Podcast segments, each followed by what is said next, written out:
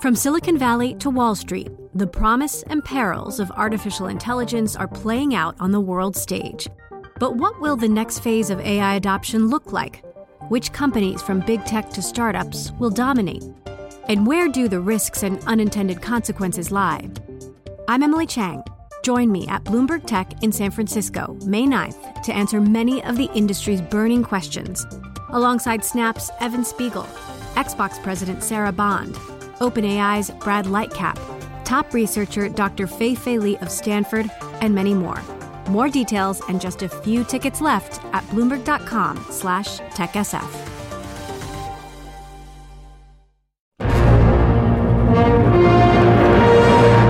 are ready to offer a highly ambitious trade deal, including zero tariffs and zero quotas. There is no need for a free trade agreement to involve accepting EU rules on competition policy, subsidies, social protection, the environment, or anything similar. I think there is a significant risk of what some people are calling no deal 2.0.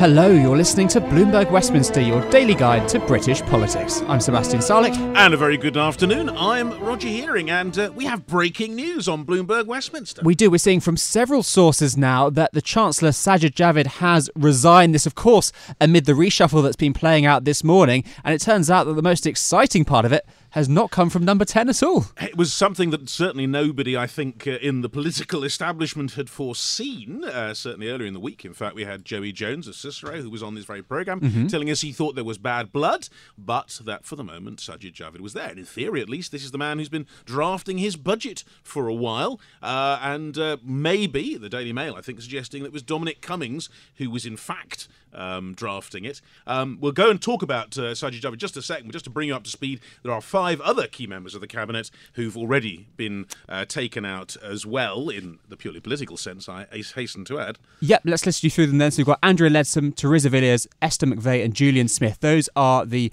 uh, four big names, and then, of course, Geoffrey Cox as well, going as Attorney General. Many of those widely reported. Not massive surprises there. It's Javid that really is the juggernaut of this okay. morning. But let's bring in David Merritt on this. It's Bloomberg's senior executive editor who is going to give us a little bit of flesh to this bone. Uh, we've been talking about Dominic Cummings before the show started. I was going to ask you about his influence and whether it was waning because of this being such a small reshuffle compared to what was touted. But it sounds like he's getting his way now. Well, maybe that's the takeaway from this. I say this story is just breaking at the moment, um, and we don't have the final, you know, the, the, the, the official confirmation that Javid has gone. But if so, you know, it's a really stunning development. And we know there's been tensions between Cummings and uh, and the Chancellor. Um, a big blow up last year when he fired, summarily fired one of his advisors who was frog marched um, out of Downing Street. And the Chancellor at that point was uh, uh, reportedly furious. Well, it seems the reports are now are saying that. Um, Mr. Javid was told to replace his team again, that number 10 wanted to exert all of this control. And as you just said, you know, he's been drafting the budget, this big post Brexit budget, going to set the chart the course for Britain. Uh, how much of it has he really been able to do himself? That's what we'll be asking ourselves. Um, and he just felt that he couldn't continue um, with uh, the government as it stands. So it really does uh, blow the lid off this idea that you know Mr. Johnson's team were happy that the top four offices of state were secure, um, and a real bombshell to go off this morning. Let me bring you a few other lines that are coming uh, from from the BBC on this. Uh, one is that uh, Javid was offered that he could stay on as Chancellor on condition he'd fired all his advisers, and he refused. That was the point. Uh, the next thing also being put out there is that Rishi Sunak is going to be the next one. Do you see? see Rishi as the natural successor? Yeah, well, that's been rumoured for some time. He's obviously the chief secretary to the Treasury, so that's a kind of natural progression. He would have been working, of course, on this budget. Um, so that, I suppose, is the least disruptive uh, move to make. Um, but you know, Mr. Javid is a huge figure within the Tory party. So having him um, out of the cabinet, out of one of the big jobs, you know, is going to be a big change for the direction of Mr. Johnson's government. What is he going to do and say next? You know, I think uh, Mr. Cummings likes to te- keep a very close grip. You know, we've we've uh, we've all been reading in the last couple of weeks, haven't we, about the clashes with the press? We had the the press walking out of Number Ten recently uh, in solidarity at some of the more Trumpian tactics. Um, is Mr. Javid going to be a friend or foe from the backbenches? That's an interesting question. Well, the issue about this conflict is it seems that uh, he's gone to war with everybody. Dominic Cummings. There's nobody who is sort of out of his sights, and the fact that he can now dislodge a chancellor raises the question of who comes next. Because we already knew about these divides within Number Ten. You've got the City Hall crowd, and then you've got the Vote Leave crowd.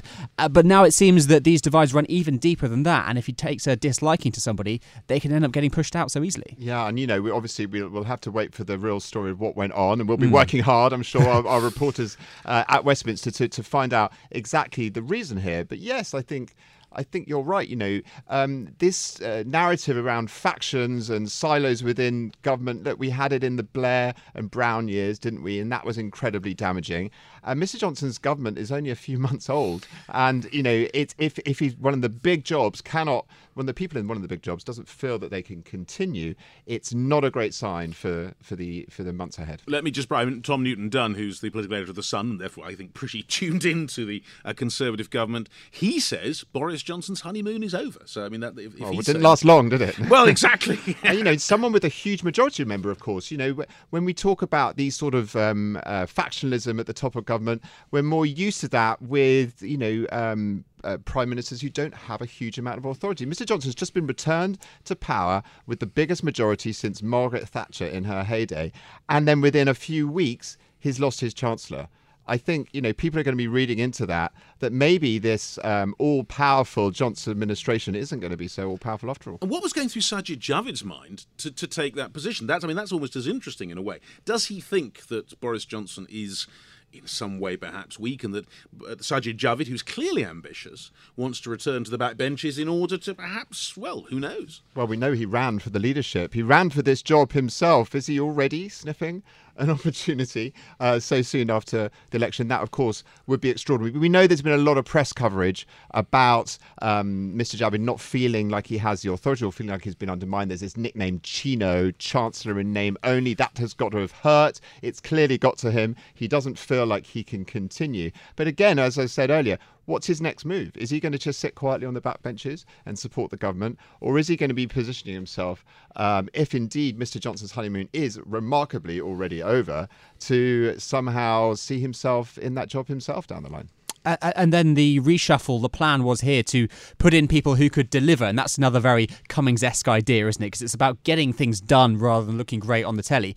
Um, so they're really shying away from media performers and going for people who they see as fundamentally competent. Yes, absolutely. And, uh, you know, we're seeing, um, you know, the other people who have. Uh, maybe tripped up over time, you know, have been sidelined a bit. Esther McVey uh, being one, Theresa Villiers not um, not making the cut, um, Andrea Leadsom uh, also. Um, all of these, but these have been well telegraphed, you see, in advance. And I think, um, you know, uh, Mr. Uh, Johnson made a big thing about putting Sajid Javid uh, with his backstory, you know, with, um, as the son of immigrants, into that job as a different sort of face for the Conservative Party. You know, we'd never had someone with that sort of background holding the state, uh, being the Chancellor of the Exchequer before. There was great fanfare around that. And, you know, it, the whole thing has crumbled, hasn't it, in, in only a few months? Yeah, but let me uh, pick up on a couple of things. One line, interesting now, also coming from the BBC, is a lot of obviously briefing going on in the background. It's supposed to be a new joint team of advisors for number 10 and 11. In other words, number 10 mm. trying to take control in a way of both um, both the houses, I suppose you could say. But in terms of the financial community, Sajid Javid was someone that people had begun you know, in the city where we are now, begun to feel comfortable with. That's that's fair, isn't it? Yeah, I mean, he was one of them, right? You know, he had a background um, in financial services. He was a former banker, so I think people obviously felt like he understood. And you know, as we go into this new uh, relationship with the European Union, uh, particularly, I mean, he was a bit of a recent convert to the cause of um, of, of, of, of Brexit. He he voted to remain, but then became quite a passionate advocate for Brexit um, as many of them did, of course, you know, as Mr. Johnson took control of the party. Um, but really looking forward, but also, you know, would always have been on the side of, you know, how can financial services thrive in a post Brexit world? So we'll have to learn um, a bit more about Rishi Sunak, um, whether he's going to be the same. Um, but you know, he is the continuity candidate in a way. He would have been working under Mr. Javid, working on this budget. So I don't think we're going to see a huge change of direction um, immediately. Uh, what will be different, of course, that maybe he's a bit more compliant with some of these um, uh, the the bossing around, perhaps from number ten. And as you say, this idea of having a joint team well, um, you know, that, as you say, means really number 10 is in control. And what about the relationship with Brussels? Does that change in any way? You mentioned financial services, and that's clearly one of the big spats that we're due to have. Well, it absolutely is. And, you know, the status of the City of London, it's been, it's, it's erupted in the last few days. This question of what sort of um, recognition of, of regulations are going to happen between Brussels and London, what sort of access does, do the city firms have to continental Europe. Uh, it's going to be a big bargaining chip, isn't it, over the over the months ahead? Um, the government's taking a pretty hard line on this. The Conservative government they're saying, um, you know, we need the ability to divide, to diverge. The Europeans are warning that that means. Um, you're going to have to accept some limits. I don't think we're going to see any change of that. You know, that is uh, Mr. Johnson's priority. We're even hearing it from the incoming Bank of uh, England governor, mm. uh, Mr. Bailey. He's saying it's absolutely imperative that Britain can forge its own rules. So that's not going to change. Um, you know, we're only at the beginning, I'm afraid, of those that part of the negotiations. So we'll have to see how that plays out. And I was just uh, getting some information here on Rishi Sunak, who we who, who's rumoured. I mean, we should say is not confirmed to be the new Chancellor of the Exchequer, former uh, investment banker himself. Goldman there we go, Sachs, another one. There we are. Yeah. Same, same, in there. Um, interestingly, that that he worked uh, for, for, a hedge fund firm, Children's Investment Fund Management, as well. So he's got all that uh, behind him. Uh, and interestingly, of course, he does fulfil perhaps the diversity issue that that, uh, to some extent, Boris Johnson wants visible in his cabinet. We've already talked about the uh, the gender problem uh, in the cabinet. Perhaps you know, keeping someone who looks different, perhaps from the vast majority of old Etonians he's said to have there, that's a plus. yeah, it? Yeah and actually, you know, think about that city background. I mean, the hedge fund side perhaps even more in tune, perhaps with what the with, with, with what a lot of the city of London or the investment community here uh, would want to see as one of their own sitting uh, sitting in the driving seat. But we'll have to wait and find out if he's got that job, I suppose. From Silicon Valley to Wall Street, the promise and perils of artificial intelligence are playing out on the world stage. But what will the next phase of AI adoption look like? Which companies, from big tech to startups, will dominate? And where do the risks and unintended consequences lie? I'm Emily Chang. Join me at Bloomberg Tech in San Francisco, May 9th, to answer many of the industry's burning questions, alongside Snap's Evan Spiegel, Xbox President Sarah Bond, OpenAI's Brad Lightcap, top researcher Dr. Fei Fei Li of Stanford, and many more. More details and just a few tickets left at bloomberg.com slash techsf.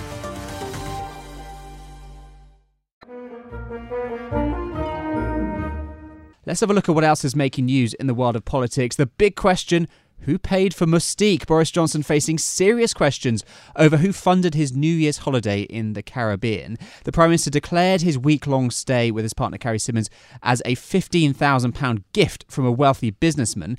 The Register of Interest at the House of Commons, which was updated very recently, listed that person as David Ross, who was a Tory donor and also the founder of Carphone Warehouse. But last night, Ross insisted he wasn't the owner of the villa and hadn't paid for Mr. Johnson's stay. We then had a spokesman for David Ross who said that he facilitated accommodation. So it seems like he's helped to find the villa, and therefore they're arguing that the House of Commons declaration is correct. But we still don't know who stumped up the cash. Oh, I love mystery. Now, do you remember all the bongs issue? Oh, yes, uh, uh, fondly how we were going to leave, leave the EU with the bongs of Big Ben, and then we tried to raise the money and it didn't happen, and all the rest. Anyway, well, the Big Ben costs are still in play because the cost of repairing the Elizabeth Tower, wherein Big Ben, the bell, is, has risen by 18.6 million pounds. The discovery of bomb damage and asbestos has taken the total cost to almost £80 million.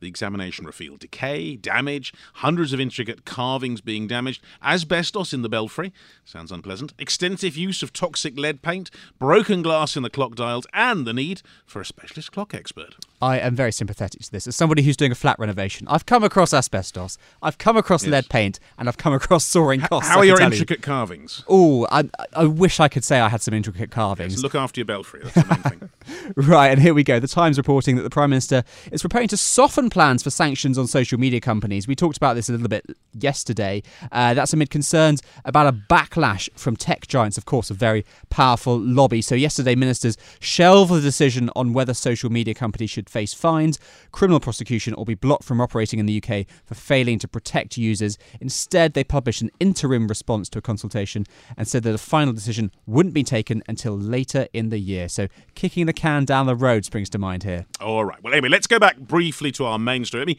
update you with what we know so far about the reshuffle, which has been far more dramatic than anyone expected, because it's believed the, the Chancellor of the Exchequer, Sajid Javid, has resigned. Uh, it's being reported on several sides that possibly Rishi Sunak will be succeeding. We don't have that confirmed. But also, Andrea Leadsom, Theresa Villiers, Esther McVey, all sacked, along with Julian Smith and Geoffrey Cox. Andrea Leadsom, Theresa Villiers, and Esther McVey both holding pretty key positions in various departments. So, what does this now say about the nature of Boris Johnson's government? Well, I'm pleased to say joining us is Roberta Guerrina, who's Director of Gender Research Centre at the University of Bristol. Roberta Guerrina, thank you very much for joining us. Very good afternoon to you. Good afternoon, my pleasure. Now, first of all, I mean, I, obviously not a gender issue, but I guess you're probably as stunned as the rest of us to hear that Sajid Javid had gone. Uh, yes, uh, I was just reading uh, the news, and if uh, the reports that are, breaking through at the moment uh, are correct, uh, then it's quite um, it's quite striking the rationale that he's giving for leaving the cabinet. So that is something that we really need to reflect on in relation to what the cabinet is going to look like going forward. Uh, and it's early days yet in the formation of the new cabinet. We've had the sackings, not the appointments, but the general tenor is that we're going to see women put it into junior jobs in the new government. Uh, what do you make of that as a strategy? Well, I think it's uh, it speaks to his relationship, so Johnson's relationship with uh, the party more broadly. So what we have seen is a very masculine leadership style that he has brought into number 10. Um, we can have a discussion about how um, he pushed out uh, Theresa May as well, the kind of glass cliff that she had faced. But what we're seeing is that he's tapping into more junior people. He's bring, bringing them in to the fold as junior ministers. But what we know in terms of institutional structures is that they're going to be much less likely to affect change. So this is um, this was expected in many ways because many of the women that you've mentioned, so Leadsom, Villiers, uh, McVey in particular, came to prominence in the cabinet because of their Brexit credentials. So what we're seeing is a shift in who is actually bringing close to him. But you could argue, you could argue about it, that what he's doing, and, and, and, Number 10 has briefed on this, is bringing through people, perhaps some from the most recent entry of MPs, women MPs, into positions where they can more easily take up the top jobs because it, it's a progress usually from more junior to more senior. And if anything, he's moving in a, in a positive way as far as uh, getting a more diverse cabinet. Um, that remains to be seen. What we have seen in the last general election is a number of women actually stepping away from politics. So it would be good to see messages or signals being made that the government is taking these kind of issues seriously into account. At the moment, the previous cabinet only had about 30% uh, female representation, which is not very high and actually lower than that in the really top jobs. So what we want to see is this kind of progression happening at a fairly significant speed. But what we're getting in terms of the messages that are coming from Westminster and certainly from number 10 is that what Johnson wants is a more streamlined cabinet. That means there are going to be fewer jobs, top jobs as well. You're absolutely right in terms of the pipeline. You have to create a pipeline.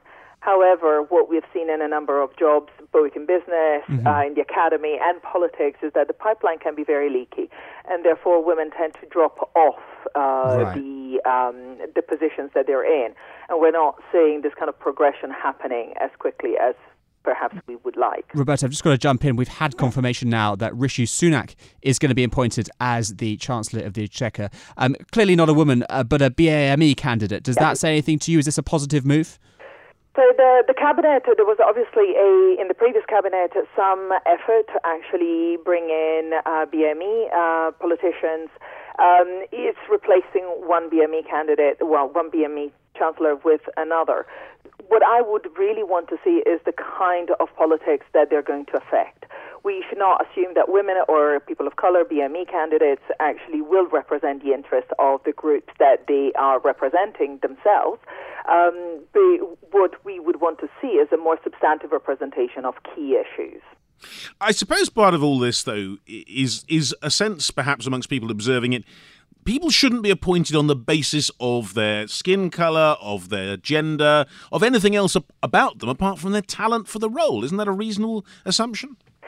That assumes that uh, talent and merit are gender free, right? Um, that there there aren't obstacles that prevent people of color, BME candidates, women to actually achieve those kind of positions. So there is a vast body of work and research that has gone into debunking those kind of myths and mythologies about uh, merit being completely value free. Obviously, you want competent candidates, um, but at the same time, the way that you define competence is is is not uh, an objective criteria. Often, there are very subjective criteria that come to bear that are biased in favor of one group over another. And there we can really talk about unconscious bias in the appointment process. And what about Brexit? You've argued before that it will hit women the hardest. Why is that? Well, it's uh, what we need to see is what's going to happen now, and that where issues such as social policy, uh, equal rights, uh, gender equality uh, will will map onto the future a relationship with the EU, but also what are going to be the priorities for, for this government. We know that at times of crisis, issues relating to social justice and equality tend to be relegated to the bottom of the policy agenda. It is something that often uh, politicians see that they can do in times of prosperity, not times. So, are you concerned that the government is going to water down the rights that it previously had to uphold as an EU member? What uh, we have found is that, well, obviously we can't. Um, we can't predict exactly what the government is going to do because obviously they could actually strengthen the rights, but that is a political decision. What we have looked at is the impact that European legislation has had providing a safety net. And what we found is that in the UK in particular, more so than other member states of the European Union, has had a positive impact in creating a body of law and safeguarded those rights. Now, this government is putting business interests very much at the heart of its policy agenda. What we know when that happens, and particularly if it, if it goes alongside with deregulations, women's rights will be affected because equality is likely to be pushed to the side of other priorities. Roberta, returning to, to politics and the central uh, areas of politics, the government, of course, the cabinet itself, do you think there is a case for quotas, even at that sort of, sort of level? We've already talked about quotas for mm-hmm. candidates uh, in selections for uh, constituencies, but should there be quotas as high up as ministerial appointments? Is that is that a reasonable thing to do? Um, if uh, well, this is entirely my opinion. I, I I don't actually do research on quotas, but I think it's about who do we want there to be represented, and in a way, having the symbolic representation of different groups of people matters, particularly because of the messages that it sends out.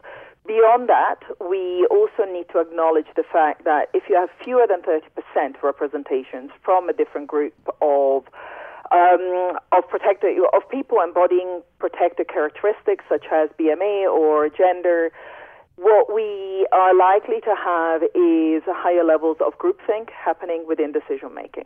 We know that the higher the level of diversity, the more likely we are to have different kind of decisions taking place because we're less likely to engage in groupthink. Now, do I think that women will always be good for women in terms of how they're going to represent themselves in a political setting like a cabinet? No, absolutely not. And we have plenty of examples mm. of hmm. that. However, the more diverse the views that we have at the decision making table, the more likely we are to actually have different options tabled right. and discussed. Bloomberg Westminster. Listen weekdays at noon on DAB Digital Radio in London. From Silicon Valley to Wall Street, the promise and perils of artificial intelligence are playing out on the world stage. But what will the next phase of AI adoption look like? Which companies, from big tech to startups, will dominate? And where do the risks and unintended consequences lie? I'm Emily Chang. Join me at Bloomberg Tech in San Francisco, May 9th, to answer many of the industry's burning questions, alongside Snap's Evan Spiegel, Xbox President Sarah Bond, OpenAI's Brad Lightcap, top researcher Dr. Fei Fei Li of Stanford, and many more. More details and just a few tickets left at bloomberg.com/techsf.